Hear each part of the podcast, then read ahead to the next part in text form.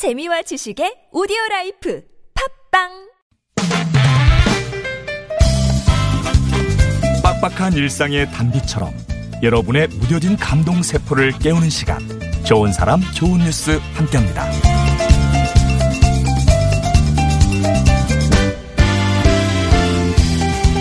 마음을 모은다는 건 어떤 의미일까요? 부산의 한 아파트 입주민들은 최근 안타까운 소식을 들었습니다. 가정 형편이 어려운 30대 경비원 김모 씨가 친구들과 여행을 하던 중에 교통사고를 당했다는 건데요. 팔이 부러지고 혼수 상태에 빠지는 등 부상의 정도는 심각했습니다. 김모 씨는 그간 사업에 실패한 아버지의 빚을 대신 갚으면서 가장 노릇을 가장 노릇까지 해왔다는 사실을 알게 된 아파트 주민들이 십시일반 치료비를 보태기로 했어요. 아파트 운영회사 측에서도 천만 원을 치료비로 내놨습니다.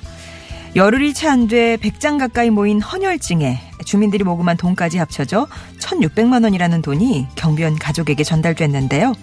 입주민들의 마음도 모이면 가족과 다름없다는 것도 전달됐겠죠.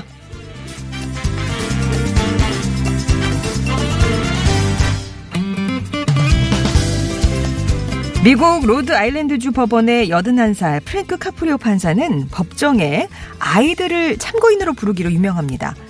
최근 과속운전으로 법정에 서게 된 두 아이의 어머니가 영어가 서툴러서 8살짜리 아들과 함께 법정에 섰는데요.